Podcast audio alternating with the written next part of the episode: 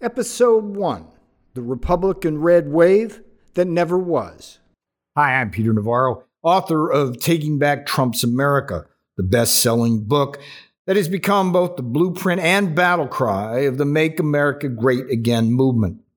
In this special Taking Back Trump's America series, I'm going to dig deep into one of the most profound non events in American political history the Republican red wave that never was. On the eve of the 2022 November election, it seemed a near certainty that this red Republican wave would wash over the American nation and thereby sweep out Democrat control of both the U.S. Senate and House of Representatives. Certainly, all the signs of such a red wave were in stark abundance. The Biden economy was in a stagflationary shambles, simultaneously weighed down by a recession and runaway inflation particularly in key categories such as energy and food and housing.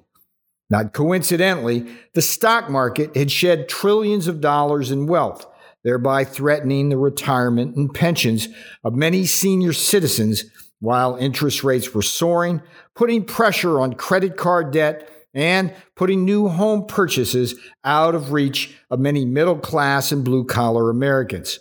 After decades of endless war in places with names like Afghanistan and Iraq and Syria, the American people were likewise both weary and wary of Joe Biden's war to defend the eastern border of Ukraine against a revanchist Russia, even as that very same Biden administration was not just sanctioning, but also catalyzing the largest invasion of illegal immigration in history across the southern border of America.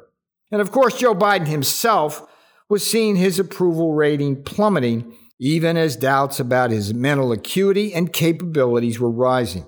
Meanwhile, the Democrat Party appeared to be suffering numerous defections across its rainbow coalition. Family value Hispanics, alarmed by an influx of uneducated illegal immigrants likely to drive down their wages, were crossing over to the Republican Party in record numbers, even as many male African Americans, weary of the Democrat welfare state yoke, were defecting with them.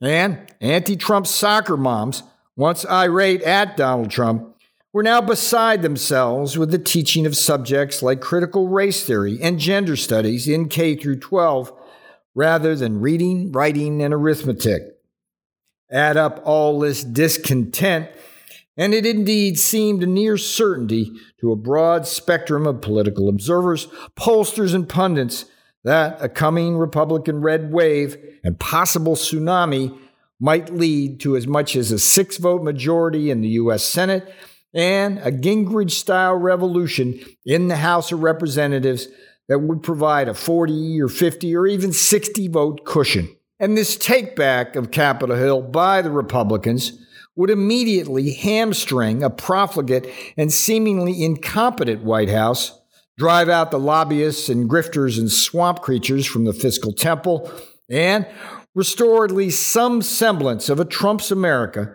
that for four years had put God and country and families first and brought unparalleled prosperity and peace to the American nation at least until the pandemic from communist China began to rip this nation apart.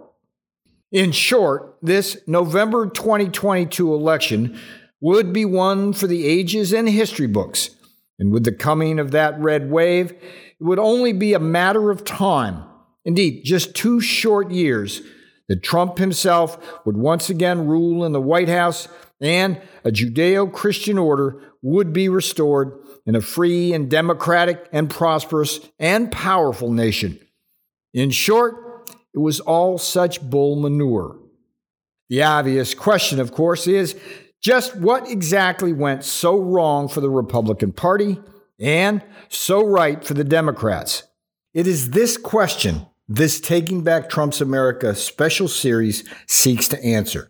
And here's the spoiler alert. At the end of the day, the Democrats' successful suppression of the Republican red wave had many causes. But ultimately, it all boiled down to how the Democrats were successfully able to turn one of the great political slogans in American history into a four letter word MAGA.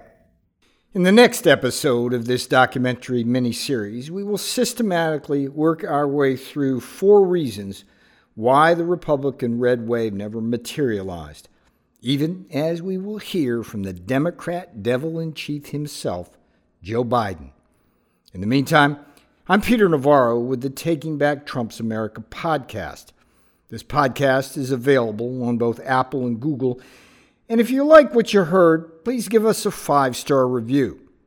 Heck, even if you don't like what you heard, I'd love to hear what you think anyway.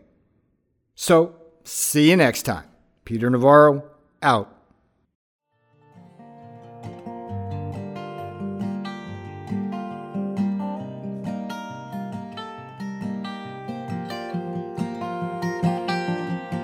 Look around, but tell me what you see. Every day, more people in the street. Too bad they sent our jobs away. In China, they're not workers, they're just slaves. When People wake, it's a world of trade and greed.